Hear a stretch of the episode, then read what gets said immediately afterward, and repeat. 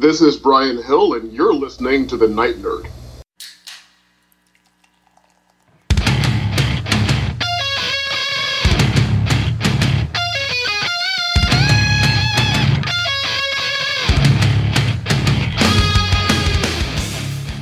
Welcome to the Night Nerd Podcast. I'm your host, Lance. It's Friday, so we're going to talk about what you want to talk about, and that is Godzilla versus Kong, the film.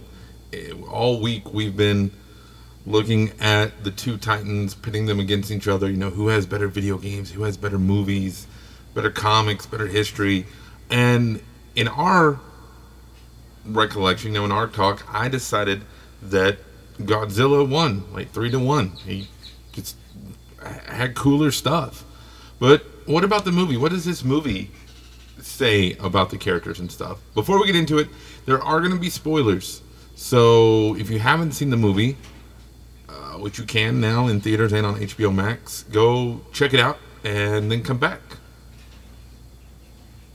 Okay, now that you're back, let's talk about the movie. First, a little bit of the background on the film. You know, as we looked at on Tuesday, lots of films in these franchises. This is the 36th Godzilla movie and the 12th King Kong movie. So that's pretty impressive. It's directed by Adam Wingard, who directed, um, what would you know, The Blair Witch and The Guest, Death Note. He's doing a Face Off sequel and a Thundercats movie coming up soon, so pretty excited about those. Just, I mean, those are awesome movies. But, uh, so, directed it. Uh, it's written by, it was written by a whole writer's room, but led, like, kind of by Eric Pearson and Max Borenstein. Starring Alexander Skarsgård, uh, Millie Bobby Brown, Rebecca Hall, Brian Tyree Henry, Shun Oguri, Eiza Gonzalez, Julian Dennison, who's the kid from Deadpool 2, uh, Lance Reddick, Kyle Chandler, and a whole slew of others. So it's it was a fun movie. I, I watched it. Um, one thing I thought was an interesting take on the movie is one of the main characters is a little deaf girl. She's hearing impaired and that's the one in the trailers that you see like communicating with King Kong. And for it to be this big epic monster fight movie, there's a lot of quiet moments because it's kind of going from her point of view, and so everything's muted. And I, I think that's really cool choice because you know it just pushes pause a little bit. You know, you get to kind of take in the scope of how big these creatures really are. Uh, yeah, I think it's neat.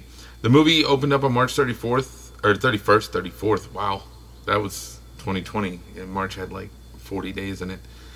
Um, it has made a lot of money so far at the box office, about 360 million. It's being touted as the most successful launch in HBO Max history, which I mean is kind of cool, but HBO Max is only a couple years old. So that'd be like if your three year old came up and was like, hey, I walked across the house. That's my longest walk ever. Cool. Give yourself like a year and you walk down the road. Um, I'm not, I mean, I'm not saying put a four year old loose on the streets, but you know, you got like Mortal Kombat, uh, The Suicide Squad coming up. So I think we'll see that go, you know, that title not last very long. But the movie was fun. So the, the whole premise of it is is that Godzilla has gone astray. He is attacking uh, cities and everything, and they can't figure out why. And so they're gonna use Kong, who's been under observation over at Skull Island. They're gonna use Kong to get into the Hollow Earth to get an energy source to make something to fight Godzilla. You know, MacGuffins. Well, the only problem is like Godzilla can sense Kong as soon as he leaves Skull Island, and so that's they do this big fight out in the water, but Kong's all drugged up so that he can be transported. Uh, so Godzilla wins. Well, they go, they come up with this fancy technology to get into the Hollow Earth, and Kong finds like this axe made out of a Godzilla spike, and yeah. During this, though, the whole time we find out that Apex Cybernetics has been building a, a Mecha Godzilla, and this Hollow Earth energy will give it full, complete, total control, hundred percent power, you know, to be able to take down these guys. We find this though because Millie Bobby Brown listens to a podcast, and that's uh, Ryan Terry Henry. So Millie gets Julian Dennison, and they track down the podcaster, and ends up they end up like at the Mecha Godzilla facility and stuff.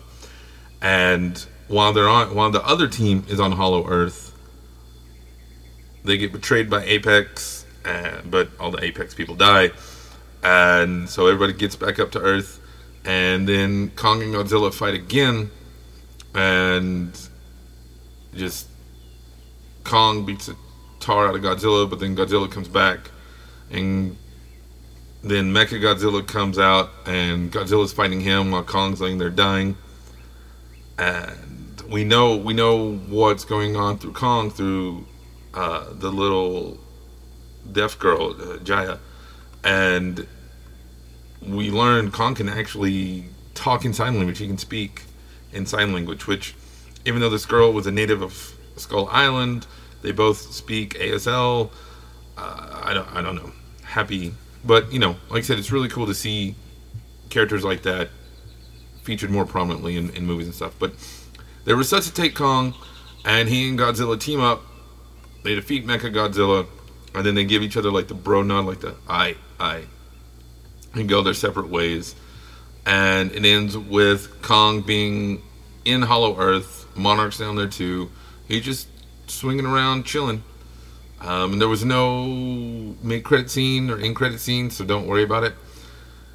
the The film it was fun. It's under two hours long, which is unheard of in today's films. Uh, so that that was kind of nice.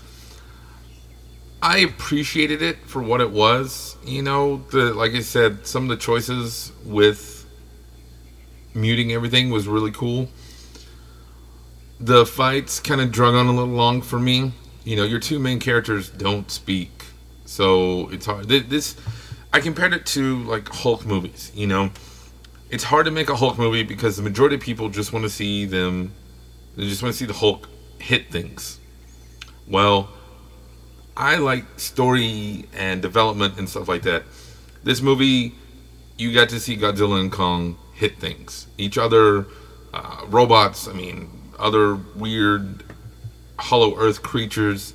You know, so you're gonna get that out of it. And for me, man, that last fight, it was like a third of the movie. You know, and I, I I'm probably not gonna buy it. I mean, if they did like some cool package with the whole MonsterVerse, you know, the the two Godzillas and the Kong in this one, maybe.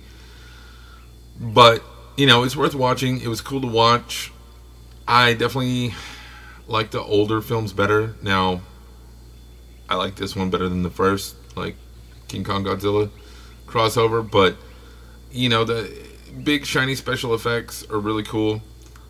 This may be another one of those films though that needs to be seen in theaters the first time. You know, I, I've talked a lot about like I have a pretty cool setup. You know, big TV, the Philips Hue lights, everything like that, and it's a lot of fun.